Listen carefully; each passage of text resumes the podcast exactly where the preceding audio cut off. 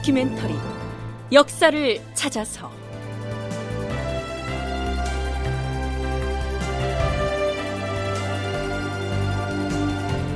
제481편 충신도에 오른 정몽주와 길재. 극본 이상락, 연출 임종성.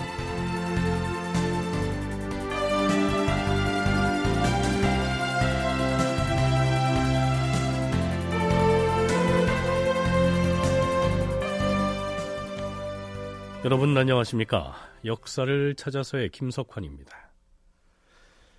지난 시간에 세종대의 삼강행실도가 편찬된 배경과 그 중에서 삼강행실 효자도에 실린 내용들을 짚어봤습니다. 효자도에는 이러한 내용도 올라 있습니다. 옛날 중국 한나라 때 조아라는 처녀가 있었다. 그녀의 나이 24살이 되던 해 어느 날 아버지가 물에 빠져 죽었다. 안타깝게도 아버지의 시신조차 찾을 수가 없었다.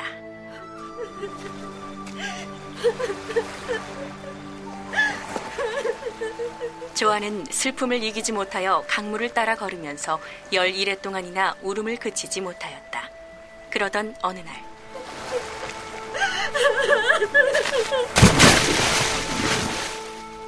조아는 결국 스스로 물에 뛰어들어 죽었다. 그런데 이튿날 그녀는 아비의 시신을 안은 채로 물 위로 떠올랐다. 나중에 관청에서 그 부녀를 묻어주고 비석을 세웠다. 세종 때 편찬된 삼강행실 효자도에는 모두 110명에 이르는 효자들의 효행 사례가 글과 그림으로 소개되어 있기 때문에 우리가 이 프로그램에서 소개한 내용은 극히 일부분에 지나지 않습니다. 그런데 바로 이 효자도에 올라 있는 내용 중에는 매우 색다른 효행 사례 하나가 올라 있습니다. 어느 시대의 이야기인지는 밝혀지지 않았는데요. 이야기의 제목은 원각 경고부입니다. 우리말로 하면 원각이라는 사람이 자기의 아버지를 꾸짖어서 가르쳤다, 이런 정도로 풀이할 수 있겠는데요. 내용은 이렇습니다. 원각의 할아버지는 늙은 데다 중병이 들었다. 어느 날 원각의 아버지가 원각을 시켜서 할아버지를 들것에 말아지고 산에 내다버리라고 하였다. 원각이 마지못해서 할아버지를 산에 버리고 왔는데 그 들것을 그대로 가지고 돌아왔다. 아버지가 꾸짖으며 말했다. 아니 이놈아, 그런 굳은 물건은 마땅히 산에다 버리고 와야지. 그 들것을 왜 다시 집으로 가지고 왔느냐? 잘 보관해 두었다가 아버지를 내다버릴 때 쓰려고 대가져 왔습니다. 그러자 원각의 아비는 부끄러워 제 아비를 도로 모시고 왔다. 이 원각 경부의 내용은 사실 조선시대에서도 상당히 특이한 사례라고 말씀드릴 수 있습니다. 유교에서는 부모가 잘못을 저질러도, 범죄를 저질러도 그것을 관에 고발하지 못하도록 이렇게 법적으로 되어 있거든요. 근데 직접 아들이 그 아버지의 잘못을 일깨운다는 것은 매우 특이한 사례가 아닐까, 그렇게 생각합니다. 한국학중앙연구원 정혜은 선임연구원의 얘기를 들어봤습니다. 사실 삼강행실도에는 민간의 설화 형태로 전해오는 이야기들이 많이 수록되어 있기 때문에 이 원각이 주인공으로 나오는 이 이야기 자체가 특이하다기보다는 세종시대에 편찬한 삼강행실 효자도에 왜 이 이야기를 채택해서 실었느냐 하는 점이 특별하다는 것입니다. 인제대 김은식 교수의 얘기입니다.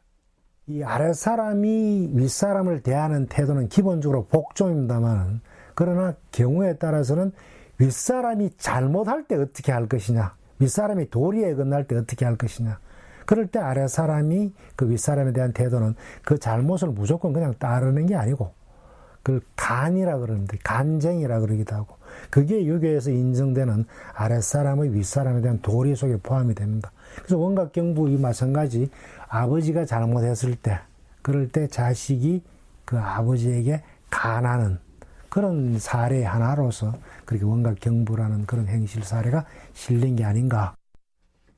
군주와 부모 등의 윗사람은 신하나 자식들의 충성과 효도의 대상이기도 하지만 잘못을 저질렀을 때 신하나 자식들이 이를 바로잡는 것도 유교적인 규범이다, 이러한 얘기인데요. 이게 원칙적으로 그러했다는 것일 뿐 실상은 달랐습니다. 이화는 자신이 쓴 한길사판 한국사 이야기에서 이렇게 기술하고 있습니다. 신하는 임금을 충성으로 받들어 목숨까지 내놓는 희생을 감수해야 한다. 하지만 임금이 포갑정치를 하면 신하가 그를 버리고 가도 충을 저버린 것으로 보지 않는다. 이것이 의의 기본 개념이다. 또한 지엄이는 지아비를 위해 순종하고 정절을 지켜야 한다고 가르쳤다. 이 사항을 어기면 가정의 질서가 무너진다고 보았으며 잘 지킨 사람은 연료로 받들었다.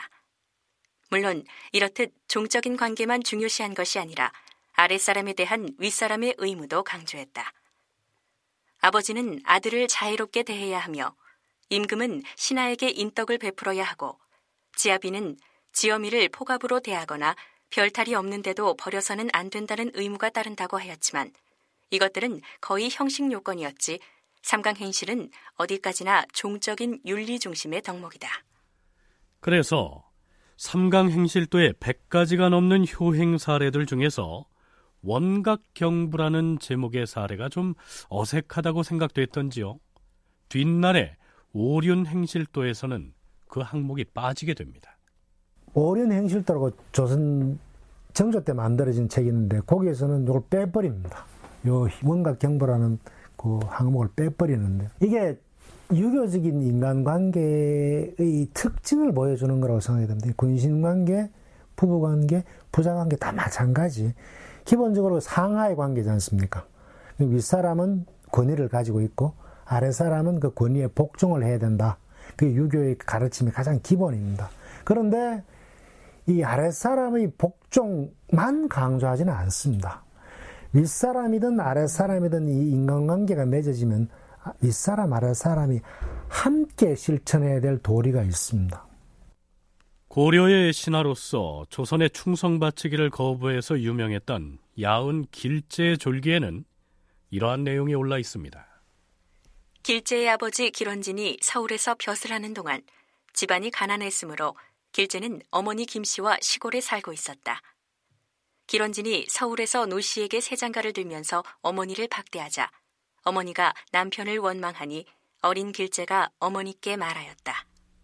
어머님, 남편이 아내에게 불의하게 대하거나 혹은 어버이가 자식에게 비록 불의하게 대하는 일이 있을지라도 그것을 그르게 여기는 마음을 조금 더 두어선 아니 됩니다.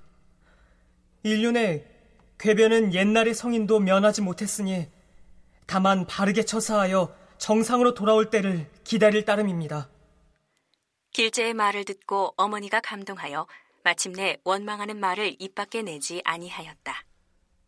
남편도 아내에게 도리를 다하고 부모도 자식을 자애롭게 대해야 하는 것이 인륜에 부합한 일이긴 하지만 설령 그것이 지켜지지 않더라도 아내나 자식은 그저 정상으로 돌아올 때까지 묵묵하게 기다려야 한다. 이것이 고려나 조선의 아이들이 일찍부터 받은 교육이었던 것입니다.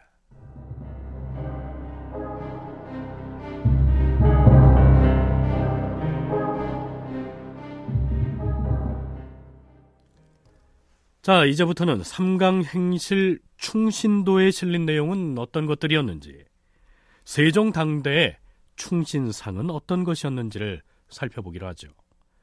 우선 김은식 교수는 삼강행실 충신도에 수록된 사례들을 두 가지로 분류합니다.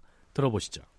삼강행실도의 충신도의 내용은 크게 두 가지로 유비를 할 수가 있습니다.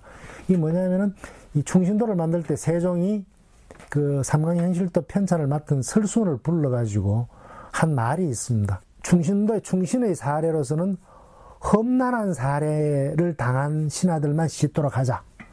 위험하고 어려운 처지에서 충성을 한 그런 신하들만 싣도록 하자. 그러니까 이 설순이 하는 이야기가 안 된다. 그런 신하들도 충신이지만은 평소에 과감하게 간쟁하는 신하도 충신입니다. 그렇게 이야기를 합니다. 세종이 삼강행실도의 편찬 임무를 맡은 설순과 세종 13년 11월 4일에 주고받은 대화의 내용을 살펴보죠. 지금 삼강행실 충신도에 찬수 작업을 진행하고 있다 하는데 충신도에 올릴 사례들을 모두 정한 것이오? 지금 선별 작업을 진행하고 있사옵니다. 과인의 생각으로는 험난에 처한 사람을 제외하고는 기록하지 말도록 하는 것이 타당하다 여기는데 경의 생각은 어떠시오? 주상 전하, 예로부터 군주에 대해 과감했던 신하는 그리 많지 않았사옵니다. 하오니 임금에게 거리낌 없는 말을 간하는 신하도 뒷세상의 이름을 널리 전하지 않을 수가 없사옵니다. 그 문제는 듣고 보니 일리가 있소이다. 양쪽을 모두 다 충신도에 기록하게 하시오. 그러니까 국가나 군주가 위험한 상황에 처했을 때 자신을 희생해가면서 충성을 다한 신하 말고도 스스로에게 돌아올 불이익을 무릅쓰고서 임금에게 과감하게 쓴소리를 간하던 신하들도 충신으로 분류해서 수록하자. 이렇게 정리가 된 것이죠. 물론 충신도에 올라있는 모든 사례들이 이 두 가지 유형에만 해당된 것은 아니지만 크게 분류하자면 그렇다는 것입니다.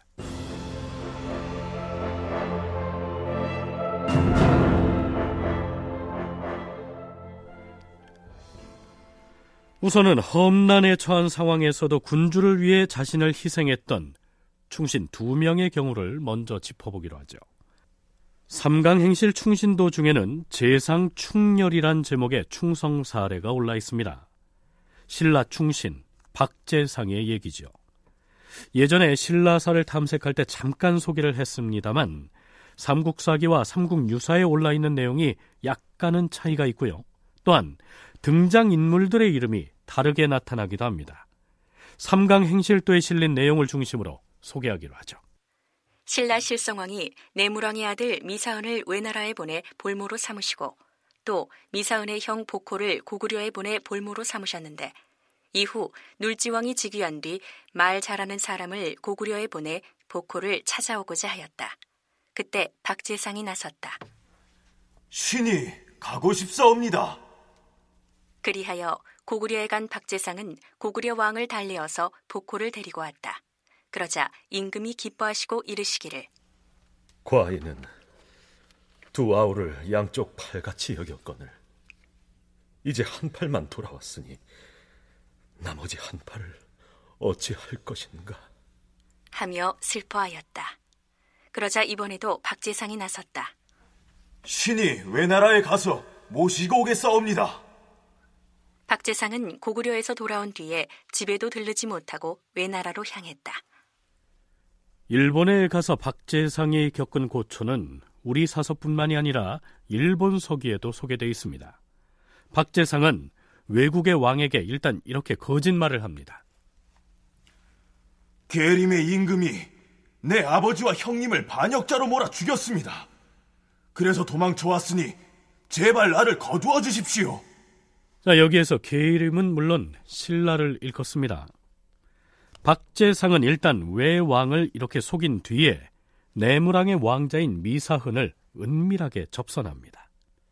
박재상은 어느 날 뱃놀이를 하는 척하다가 미사흔을 탈출시키는 데는 성공했으나 자신은 결국 붙잡히게 되죠.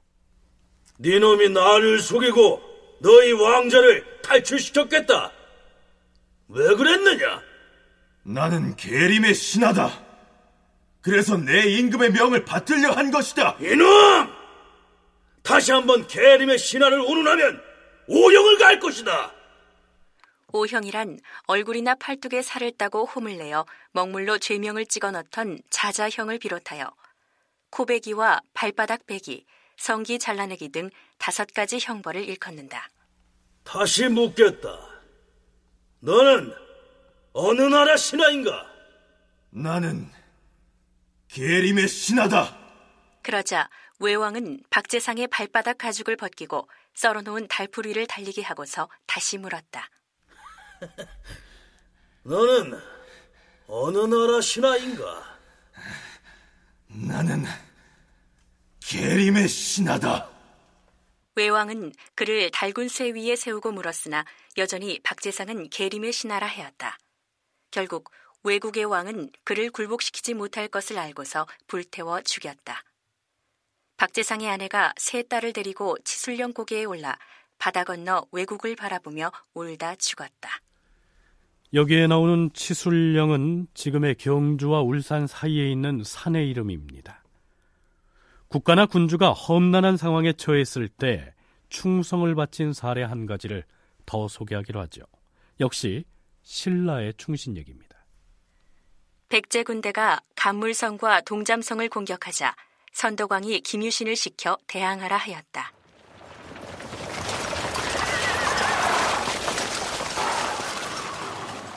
전투가 벌어져서 양쪽 군대가 심하게 싸울 적에 김유신이 비념자를 돌아보면서 병사들의 사기를 위하여 비상한 방편으로 모범을 보이라고 하였다. 비념자가 앞으로 나섰다. 적진에 돌진하여 죽을 각오로 싸우겠습니다. 비념자는 자신의 집 종인 합절에게 당부하였다. 난 지금 나라를 위해서 죽을 것이다. 헌데 내가 죽으면 내 아들 거진이가 당연히 아비를 따라서 함께 죽으려 할 것이다. 이 전쟁터에서 부자가 함께 죽어버리면 가족이 누구를 의지하겠느냐. 허니 네가 거진이와 함께 뼈를 잘 수습해서 어머님의 마음을 위로해드리도록 하라. 자! 백제군은 내 창을 받아라!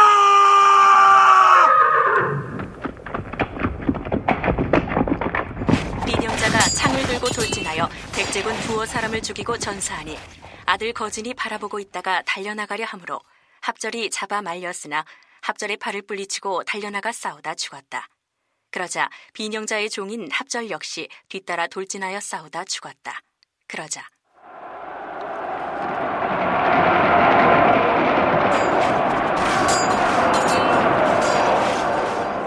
군인들이 다투어 나아가서 백제군 3,000명을 베었다.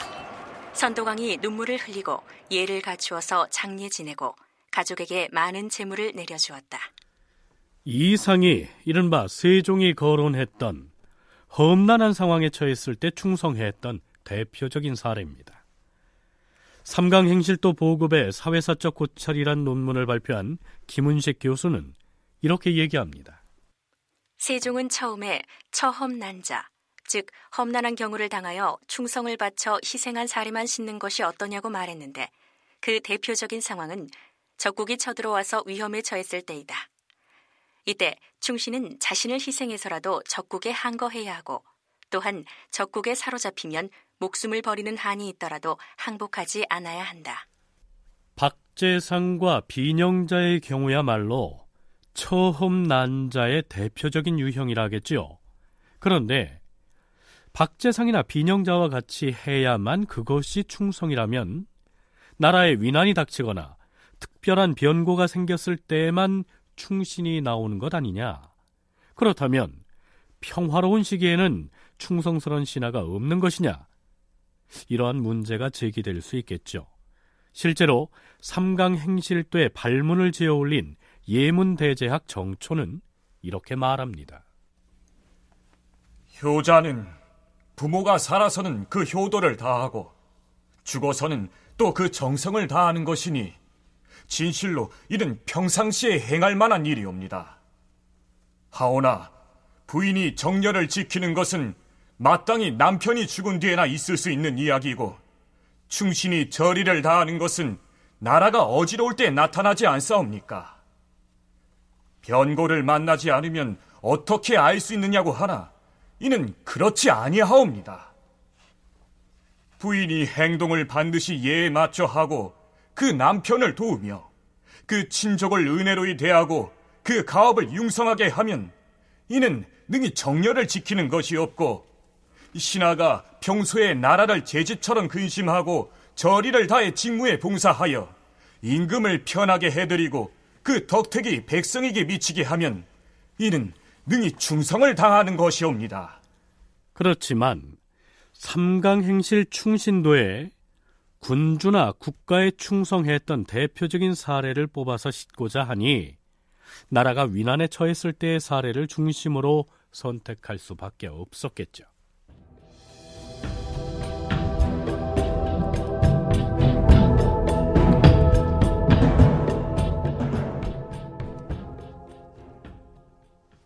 국가나 군주가 위험에 처했을 때 말고 삼강행실 충신도에 실려있는 또 다른 충신의 행실 사례가 있습니다. 임금의 잘못에 대해서 신하가 용감하게 간언을 한 경우가 그것이죠. 사실 세종이 경연에 나가서 시강관이었던 설순에게 했던 충신도를 찬수하는 데 있어 험난에 처한 사람을 제외하고는 기록하지 말도록 하는 것이 어떻겠는가. 이 말 속에는 세종이 생각하는 충신 혹은 충의 모습이 담겨 있었을 것이고요. 전하, 군주의 잘못에 대해 거리낌 없는 말로 임금에게 간하는 신하도 뒷세상에 이름을 전하지 않을 수가 없사옵니다. 설순의 이 대답에 신하가 생각하는 충신의 또 다른 모습이 들어있다고 해야겠습니다. 정혜은 연구원과 김은식 교수의 얘기를 차례로 들어보시겠습니다. 조선은 국왕의 나라라고 우리가 이렇게 많이 알고 있는데, 어떻게 보면 사실 신하, 신권의 신권이 상당히 강했던 나라가 바로 조선이라고 생각을 합니다. 그래서 정도정 같은 경우는 아예 재상 중심의 정치를 얘기를 하고 있고, 왕도 정치를 얘기를 하고 있습니다. 세종은 세종이 생각했던 충이라고 하는 것은 불사이군, 어려운 상황에서도 임금을 배신하지 않는 것을 충이라고 생각을 많이 했던 것 같습니다. 하지만 당시에 이것을 삼강행실도를 담당했던 신하들은 그것도 충이지만 사실은 임금이 잘못했을 때 그 임금을 바로잡아주는 것이 정말 중요한 충이라고 또 생각을 해서 임금과 신하가 생각하는 충이 약간은 좀 달랐던 측면들이 있었다고 생각을 합니다. 군주 입장에서는 자기를, 군주를 위한 그런 충성을 다했던 그런 소위 말하면 불사이군이든 아니면 이와 같은 전쟁터의 위험을 때 목숨을 내고 던진 그런 사람들, 그런 충신들을 강조하고 싶은데, 그런데 신하 입장에서는 이 유교적인 군주는 절대 군주가 아닙니다. 이건 유교에서의 정치즘은 기본적으로 군신 공치입니다. 그러니까 물론 그게 상하의 차이는 있지만은 신하들도 정치적인 주체로서 분명히 참여를 하고 있고, 그렇기 때문에 신하의 주체성이 받아들여져야 되고, 그리고 이 신하들은 그렇게 얘기를 합니다. 평소에 임금 앞에서 과감하게 간쟁할 줄 아는 신하라야 임금이 어려움에 처했을 때 그 임금을 위해서 희생할 수 있는 그런 기계를 발휘할 수 있다. 평소에 임금 앞에 아부하고 하는 그런 사람은 임금이 위험한 처지에 처하면 임금을 버리고 도망갈 그런 인간이 될 밖에 없다. 실제로 설순 등이 삼강행실 충신도의 편찬 작업을 할 때 특히 우리나라 충신들 중에서 누구를 선택하느냐를 두고 토론이 있었는데요. 이 토론에서 임금의 잘못을 바로잡기 위해서 용감하게 간쟁을 했던 누구누구를 수록하겠다고 했을 때 세종으로서는 그게 안 된다라고 얘기할 명분이 없었겠죠.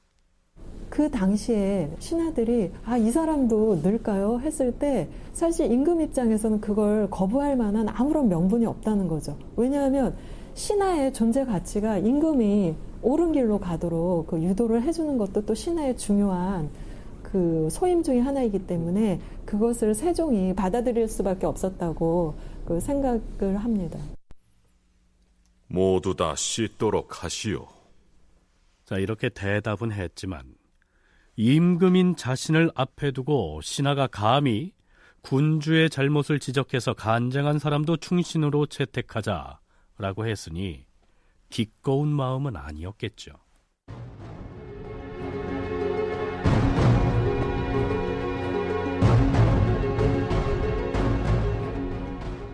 그렇다면 바로 임금에게 용감하게 간쟁을 해서 충신으로 선택된 우리나라의 사례들 중에서 대표적인 한 가지를 살펴보기로 하죠. 삼강행실 충신도에는 정의상소라는 행실 사례가 소개되어 있습니다. 정씨와 이씨가 상소를 올린 사건이란 뜻인데요. 그 내용은 이렇게 시작됩니다. 고려의 공민왕이 바야흐로 신돈을 어여삐 여기심으로 정추와 이존오가 상소를 하였다. 당시의 신돈은 공민왕의 절대적인 신임을 바탕으로 정사를 거의 독단하다시피 하고 있던 실세 중의 실세였습니다. 고려사 저료의 기사를 인용해서 상소의 내용을 살펴보기로 하죠. 신등이 삼가 살피건대 지난 3월 13일에 대궐 안에서 문수회를 베풀 때 신도는 신하들이 앉아있는 그 반열에 앉지 않고 감히 전하와 나란히 앉아있어서 나라 사람들이 몹시 놀라싸우며 민심이 흉흉하옵니다. 대체 얘는 윗사람과 아랫사람을 분별하여 백성의 뜻을 정하는 것이니 예가 없다면 무엇으로 왕과 신하의 기준을 삼으며 무엇으로 아버지와 아들의 기준을 삼으며 무엇으로 나라와 일반 가정집의 기준을 삼겠사옵니까? 가운데 신도는 왕의 은혜를 지나치게 입어서 국정을 제 마음대로 하고 왕을 업신여기는 마음이 있사옵니다. 당초에 신돈을 영도첨이 판감찰로 임명하시는 날에 법에 정한 바론 마땅히 조복을 갖춰 입고 나아가서 전하의 은혜에 감사를 표해야 할 것인데도 보름 동안이나 나오지도 않았사옵니다. 나중에 대궐들에 나아가서도 무릎을 조금도 굽히지 아니하여 싸웁고 항상 말을 타고 홍문에 드나들어 싸웁니다. 예전에 이자겸은 인정 임금의 외조부였사오나 공론을 두려워하여 감히 조부의 이해를 받지 못하였사오니 이것은 대개 왕과 신하의 분수가 본래 정해져 있기 때문이옵니다. 이러한 예법은 임금과 신하가 생긴 후로 만구에 고쳐질 수 없사오니 신동과 전하께서 자기 마음대로 할 수는 없는 것이옵니다. 대체 신도는 어떤 사람이기에 감히 이렇게 높은 채 하는 것이옵니까? 오직 임금만이 신하에게 상을 줄 수 있으며 또한 임금이라야 형벌을 줄 수 있사옵니다. 하운데 신하이면서도 상을 주고 마음대로 형벌을 준다면 반드시 나라의 흉이 될 것이옵니다. 이는 전하와 대등한 예를 쓰는 경우이오니 나라에 두 왕이 있는 격이옵니다. 만약에 전하께 없어 반드시 그 사람을 공경해야만 백성에게 재앙이 없어질 것이라 여기신다면 신돈의 머리를 깎게 하시옵고 옷을 승복으로 바꿔 입게 하신 다음 관직을 파면하여 사원에 두고 공경해야 할 것이옵니다. 또한 반드시 이 사람을 씀으로써 국가가 편안해질 것이라 여기신다면 그 권한을 억제하시옵고 상하의 예를 엄하게 하신 다음에 부려야만 백성이 임금을 받드는 뜻이 전해지고 나라의 위난이 풀어질 것이옵니다. 신등은 직책이 간원이온데 애석하게도 전하께서 재상을 잘못 쓰시어서 장차 주위의 웃음거리가 되고 만세의 비난을 받을 것이기에 잠자코 있을 수가 없어서 말씀 올리지 아니할 수 없었사옵니다. 삼가 재결해 주시길 바라옵니다. 자, 그렇다면 정추와 이존오의 이러한 상소를 받은 공민왕의 대응은 어떠했을까요? 소가 올라가니 왕이 크게 노하여 절반도 읽어보지 않고 갑자기 상소문을 불살라 버리라고 명한 다음 정추 등을 불러서 면대하여 꾸짖었다. 공민왕이 정추와 이존오 등을 꾸짖을 때 신돈이 왕과 마주대하여 앉아있으므로 이존오가 신돈을 쏘아보고 꾸짖었다. 이놈! 늙은 승려가 어찌 이처럼 무례할 수 있느냐! 그러자 신돈이 저도 모르게 두려워서 깜짝 놀라 단 아래로 내려오게 되었다. 왕이 더욱 노하여 정추와 이존오 등을 옥에 가두고 찬성사 이춘부, 밀직부사 김난, 첨서밀직 이색, 동지밀직 김달상 등에게 이들을 국문하게 하였다. 이 일로 정추와 이존오는 죽음 직전까지 이르게 됩니다. 이색이 나서서 태조 이래 임금에게 간언을 한 간관을 죽인 예가 없다, 이렇게 설득을 해서 간신히 죽음을 면하고 지방으로 좌천되죠. 그 당시에 공민왕의 가장 총애를 받는 신하가 신돈이었고 공민왕이 전폭적으로 신임하는 신하가 신돈인데 그 신돈의 잘못을 공민왕에게 이야기할 수 있는 그런 기계를 보여줬다는 점에서 이야기가 된 거지. 그게 만약에 신돈이 아니고 다른 상황이라도 임금이 총애하는 신하, 그 신하의 잘못을 임금에게 이야기하는 그런 사례가 있었다면 분명히 들어갈 수 있는 그런 사례 같습니다. 이거는 신돈의 문제하고는 좀 별개로 그렇게 생각을 해야 될 것 같습니다. 고려 말에 이성계의 세력이 우왕과 창왕을 신돈의 자식으로 몰아붙인 다음에 결국 역성혁명을 일으켰지요. 그렇기 때문에 신돈에 대한 거부 정서가 아주 없었다고는 볼 수 없겠지만 그와는 관계없이 당시의 신돈이 무소불위의 권력을 휘두르고 있던 상황에서 용감하게 간쟁을 일으킨 점 때문에 삼강행실 충신도에 포함된 것 아니겠느냐, 이러한 분석입니다.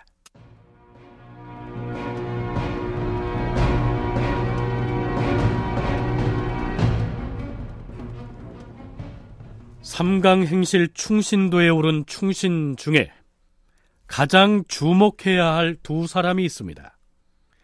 길재와 정몽주가 그 사람들이죠. 정몽주에 대한 충신행실도 사례의 제목은 정몽주의 죽음이란 뜻의 몽주 운명으로 나와 있고요. 길재에 대한 충신행실 사례는 길재가 고려 왕조의 충절을 지켰다는 의미에서 길재항절로 나와 있습니다. 그 내용을 소개하기 전에 조선 왕조 개창의 반기를 들었던 이들은 조선 건국 이후에는 어떤 대접을 받았는지부터 살펴보죠. 우선 삼강행실 충신도에 올릴 인물 선택을 놓고 경연장에서 세종과 설순을 비롯한 대신들 사이에 있었던 논의의 과정을 짚어보기로 하죠. 춘추관에서는 삼강행실 충신도에 올릴 고려 충신의 성명을 벌써 뽑아 보냈습니까? 전하, 고려말 충신의 경우 길재가 유일하옵니다. 태종의 부름을 받고 온 길재가 시경 한 편의 강의를 드리고는 바로 돌아가 버렸다 하지 않았어요? 당시에 시경을 아는 사람이 그렇게 없어서 길재가 감히 태종께 강의를 드렸단 말입니까? 참으로 오활한 일입니다. 신도 역시 이것을 보고 오활하다고 생각하였사옵니다. 자, 오활하다. 이 말은 국어사전에도 올라있지 않은, 지금은 잘 사용하지 않는 한자말인데요. 추잡하다, 욕보이다 라는 뜻을 가진 오자와 거칠다는 뜻의 활자를 쓰고 있어서 세종은 길재의 행위를 매우 무례하고 언짢게 생각했던 모양입니다. 태종 이방원이 벼슬을 주겠다고 청해서 길재가 한양에 왔지만 사양하고 돌아가 버렸다고 했으니 세종이 생각하기에 무례하게 보였던 것이죠. 전하, 길재는 사실 박학한 사람은 아니었고 그저 시경을 알고 있었을 뿐이옵니다. 그럼에도 과인은 길재의 행동이 가치가 있는 것이라 여겼기 때문에 그에게 벌써 사관을 추증하고 또한 그의 아들을 등용했던 것입니다. 전하, 길재는 고려에서 벼슬을 한 자이옵니다. 그렇다면 길재는 집안이 좋은 사람이었습니까? 아니옵니다. 한미한 집안에서 태어났사옵니다. 고려말 명문대가의 귀족들은 모두 우리 조선 왕조에 이르러서도 벼슬을 했는데 길재는 미천한 선비였음에도 벼슬을 하지 않았으니 이것은 아무나 할 수 있는 일이 아니에요. 그것은 도잠과 견줄 수 있을 것입니다. 도잠이란 사람은 작은 벼슬아치였음에도 진나라에서 관직에 나아가지 않았어요. 그런즉 길재의 행적은 마땅히 표창해 후세에 전해야 할 것이에요. 길재가 벼슬을 하지 않았기 때문에 그의 행적을 후세에 길이 남겨야 한다는 것은 무슨 뜻일까요? 그 내용을 알아보기로 하죠. 태종 이방원이 왕자의 난을 일으킨 다음 정종을 왕위에 앉혔으나 실질적으로는 자신이 권력을 쥐고 있던 정종 2년 7월 2일치의 실록 기사를 보면 고려 주서였던 길재가 서울에 이르렀다. 세자가 일찍이 길재가 경의에 밟고 행실을 닦았다고 하여 삼군부에 영을 내려 그를 불렀던 것이다. 고려 말에 중서성의 주서였으면 정칠품의 하급관리죠. 그러한 그를 이제 곧 왕위에 오를 실권자 이방원이 서울로 부른 것입니다. 그런데 같은 날인 7월 2일자에는 이러한 기사가 이어집니다. 권근을 참찬문화부사 겸 사헌부 대사원에, 정탁을 정당문학에, 최유경을 3사우사에, 이지를 예문춘추관 태학사에, 그리고 길재를 봉상박사에 임명하였으며, 길재가 봉상박사라는 벼슬을 받았다고 했습니다. 역시 같은 날 기사엔 또 이러한 내용이 나옵니다. 길재가 사직하고 돌아갔다. 정리를 하자면 정종 2년 7월 2일에 길재는 태종 이방원의 부름을 받고 한양에 왔고 봉상박사라는 벼슬을 제수받았는데 길재는 그 즉시 그 벼슬을 사직하고 가버렸다. 이런 얘기죠. 그냥 간 게 아니라 태종에게 시경을 강하고 떠났던 모양인데요. 바로 이 대목을 두고 세종은 오활하다 이렇게 평가를 한 것이죠. 그렇다면 이방원은 당시 하급 관리에 불과했던 그를 불러서 왜 벼슬을 시키려고 했을까요? 길재는 세종이 즉위하던 해에 사망하는데요. 길재의 졸기에는 이러한 구절이 보입니다. 길재는 이색, 정몽주, 권근 등과 교유하여 배우고 국학에 입학하여 생원 진사에 합격하였다. 태종이 잠저에 있을 때 함께 글을 배우게 되니 길재와 태종은 한마을에 사는 관계로 그 정의가 매우 단란하였다. 이방원과 어린 시절의 친구였다는 얘기입니다. 그럼 처음 이방원이 길재에게 벼슬을 시키기 위해서 그를 한양으로 불러들인 때로 돌아가 보시죠. 길재는 신씨의 조정이 벼슬하여 문화주서가 되었다가 기사년에 벼슬을 버리고 선주로 돌아가 호러머니를 봉양하니 고향에서는 그의 효도를 칭송하였다. 자, 여기에서 신씨 조정이라고 한 것은요, 우왕이 재위했던 고려 말의 조정을 말합니다. 물론 우왕이 신돈의 아들이라 이렇게 해서 조선왕조실록에서 그렇게 칭한 것입니다. 하루는 세자가 서연관에게 말했다. 길재는 본래 강직한 사람입니다. 내가 일찍이 그와 함께 배웠는데 만나지 못한 지가 오래돼서 무척 보고 싶습니다. 그러자 정자 전가식이 길재와 같은 고향 사람인데 길재가 고향집에 내려가 있으면서 효도하고 있는 정황을 보고하였다. 세자가 기뻐하여 삼군부에 영을 내려 그를 불렀다. 길재가 마침내 영마를 타고 서울에 이르니 세자가 임금에게 아뢰어 봉상박사의 벼슬을 제수하였다. 그런데 길재는 대궐에 나가서 임금인 정종에게 사안을 하지 않고 동궁의 이방원에게 글을 올렸다. 세자 저하, 제가 옛날에 저하와 더불어 성균관에서 시경을 읽었었는데 지금 신을 부른 것은 예정을 잊지 않은 때문일 것입니다.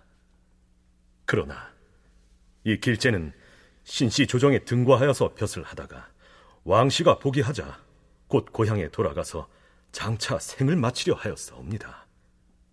지금 옛 일을 기억하고 부르셨으니 길재가 올라와서 우선 뵙고 곧바로 돌아가려는 것이지 벼슬에 종사하려고 온 것은 아닙니다. 그대가 말하는 것은 바로 강상에 바꿀 수 없는 도리니 의리상 그대의 뜻을 빼앗기는 어렵다.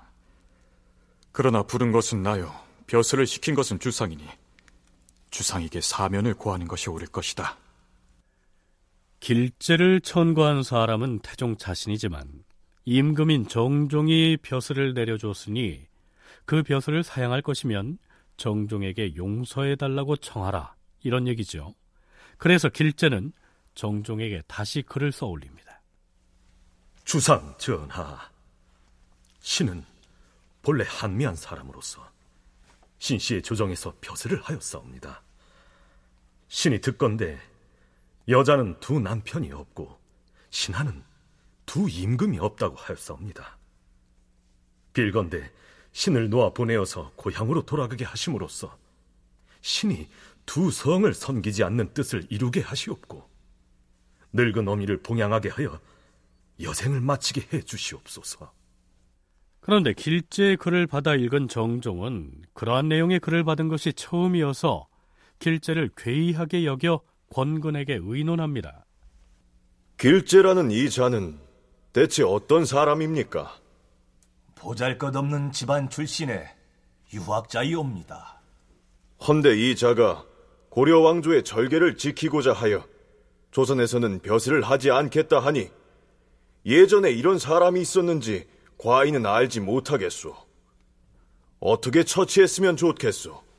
전하, 이런 사람은 마땅히 조정에 머물기를 청하여 장록을 더 올려주고 뒷사람의 본보기로 삼아야 하옵니다.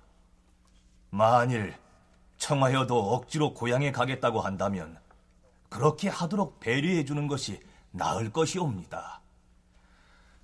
광무제는 한나라의 어진 임금이었지만 엄광은 벼슬을 사양하여 싸웁니다.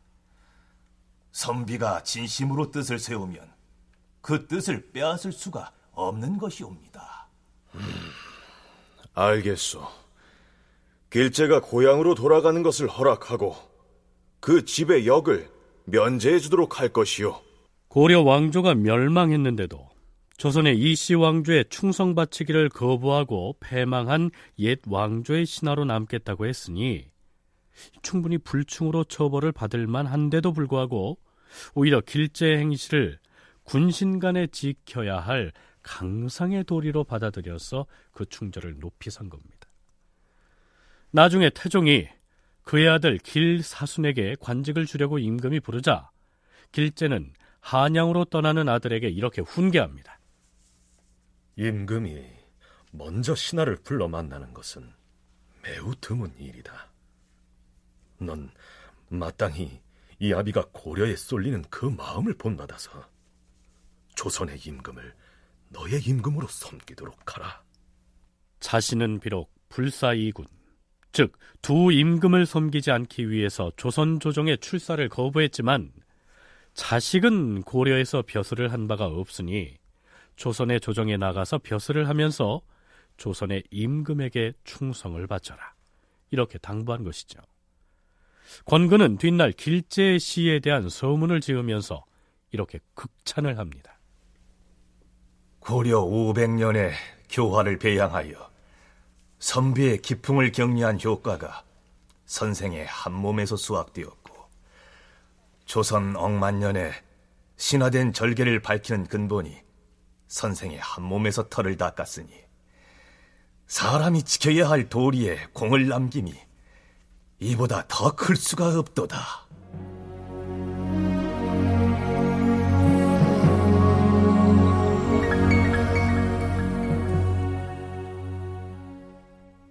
또 한 사람, 정몽주의 경우를 살펴보죠. 세종은 충신도에 올릴 충신들을 선정하는 과정에서 고려 말의 인물들을 도마에 올려놓고 대신들과 평가 작업을 계속합니다. 최도통사는 공민왕 때 큰 공로가 있었다 하는데 그것이 사실이요? 지금 세종이 설순에게 질문한 최도통사란 최영을 일컫습니다. 전하, 최영은 군대를 거느리고 탐나를 정벌하였사옵고 공민왕이 죽은 뒤에 왕씨의 혈통이 아직 남아있었는데도 당시의 재상은 최영을 두려워하여 신우를 왕으로 세웠사옵니다. 최영이 돌아와서 신우를 세웠던 것을 마음속으로 후회하긴 했사오나 벌써 임금의 자리에 앉아있었기 때문에 감히 바꾸지 못한 것이옵니다.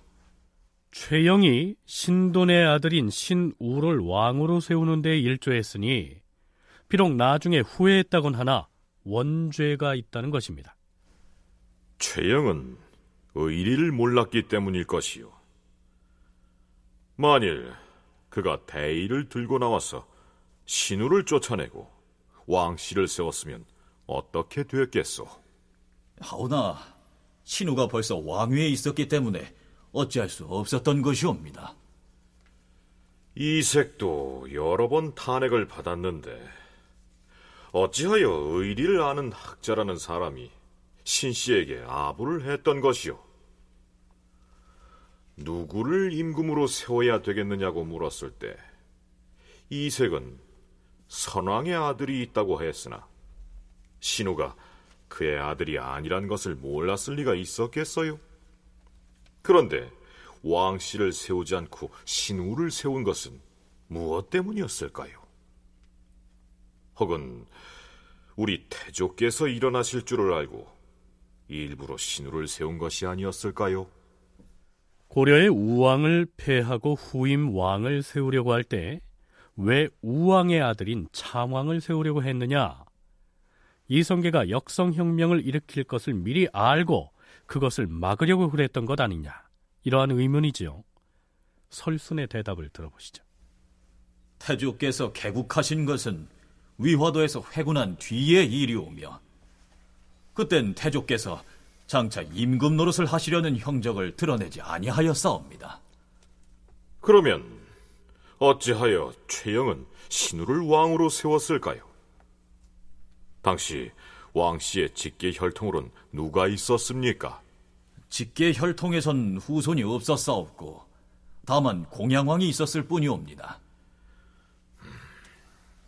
그건 그렇고 공민왕은 어찌하여 신돈의 아들을 자기 아들로 삼아서 임금의 자리에 세우고 왕씨의 혈통을 끊어버리려 했던 것일까요? 자, 지금 우리는 세종과 설순의 대화를 듣고 있습니다. 그렇지만 세종 역시 어쩔 수가 없는 태조 이성계의 후손이죠. 그래서 고려 말의 정치 상황을 철저하게 역성혁명을 일으킨 쪽의 논리로 인식하고 있거나 또는 그렇게 이해하려고 하는 모습을 볼 수가 있습니다. 자, 어찌됐든 이렇게 해서 삼강행실 충신도에 오를 후보자 중에서 최영은 탈락합니다. 다음 후보자는 정몽주입니다. 애당초의 설순은 충신도에 오를 대상에서 정몽주는 제외했던 모양입니다. 하면 정몽주는 어떤 사람이었는가? 신은 정몽주가 충신이란 말은 들었사오나 춘추관에서 이에 대한 공문을 보내온 것이 없었사옵고 전하께서도 따로 명령을 하시지 아니한 탓에 신은 감히 청하지 못하였을 뿐이옵니다. 설순 역시 정몽주가 태종 이방원의 휘하 군사에 의해서 선주교에서 타살을 당했다는 사실을 알고 있었을 텐데요. 태종의 아들인 세종 앞에서 아버지인 태종이 죽인 정몽주를 충신으로 올리자고 덜컥 내밀 수는 없었겠죠. 그를 충신도에 올리기 위해서 그 결정은 마땅히 세종이 직접 해야 하지 않았겠습니까? 아닌 게 아니라 세종이 이렇게 말합니다. 정몽주의 일은 이미 태종께서도 그가 충의를 위해 죽은 줄을 아시고 벌써 포창을 하고 상을 내리셨으니 다시 의논할 필요가 있겠소? 충신의 대열에 기록함이 오를 것이요. 그 삼강행실도에 그 충신도에 정몽주가 올라 있는데요. 그 조선의 위정자들의 고민은 이 정몽주를 어떻게 할 것인가. 정몽주뿐만이 아니라 길재도 역시 마찬가지였습니다. 이 정몽주가 조선을 건국하는데 반대를 했지만 이 사람이 결국은 고려를 위해서 그 본인의 목숨을 버렸던 것은 조선의 국왕 입장에서 보면 그만한 신하가 또 없는 거거든요.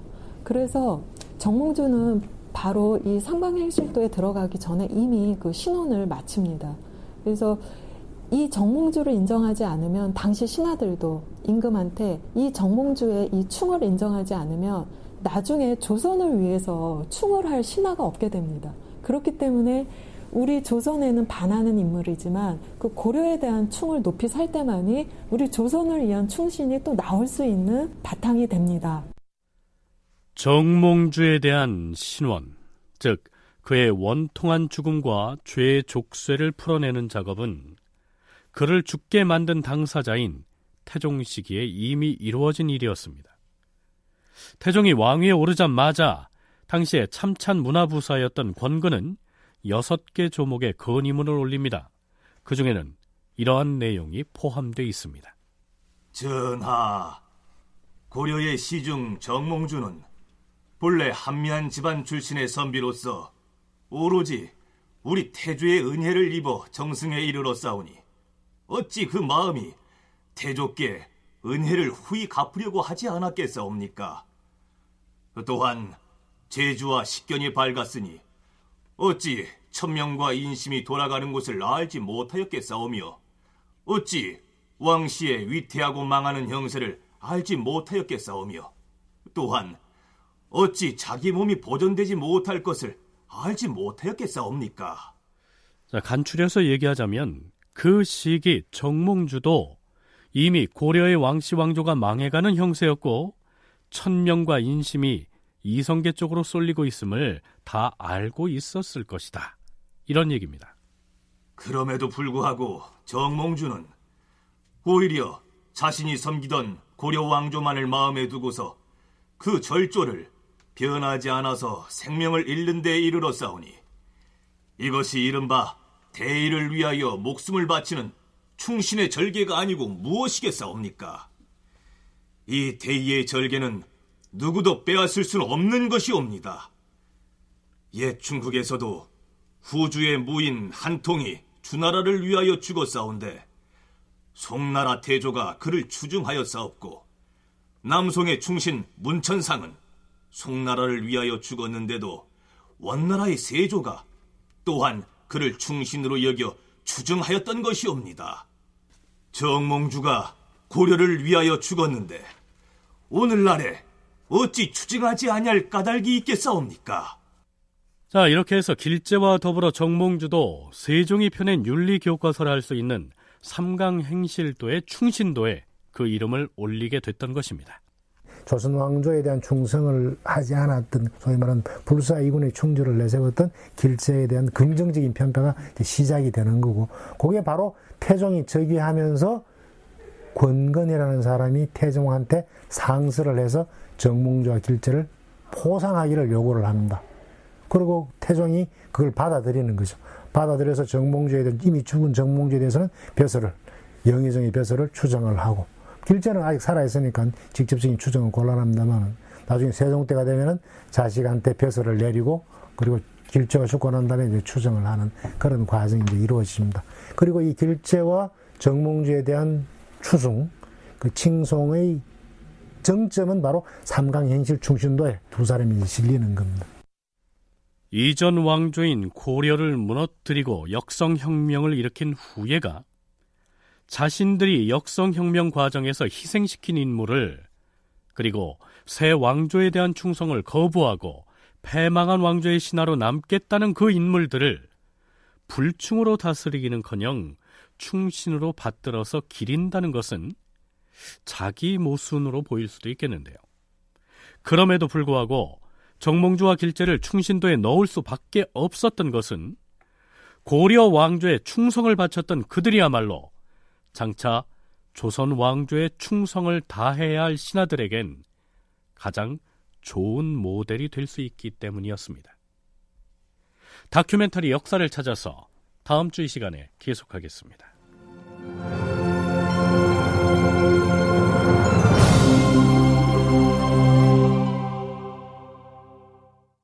출연 구자형, 백성식, 김인, 전종구, 김현수, 시민종, 신범식, 박진우, 윤용식, 전영수.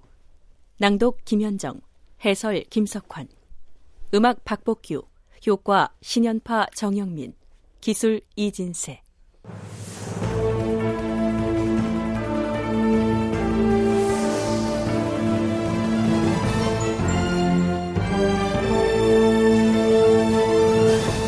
다큐멘터리 역사를 찾아서 제481편 충신도에 오른 정몽주와 길재, 이상락 극본, 임종석 연출로 보내드렸습니다.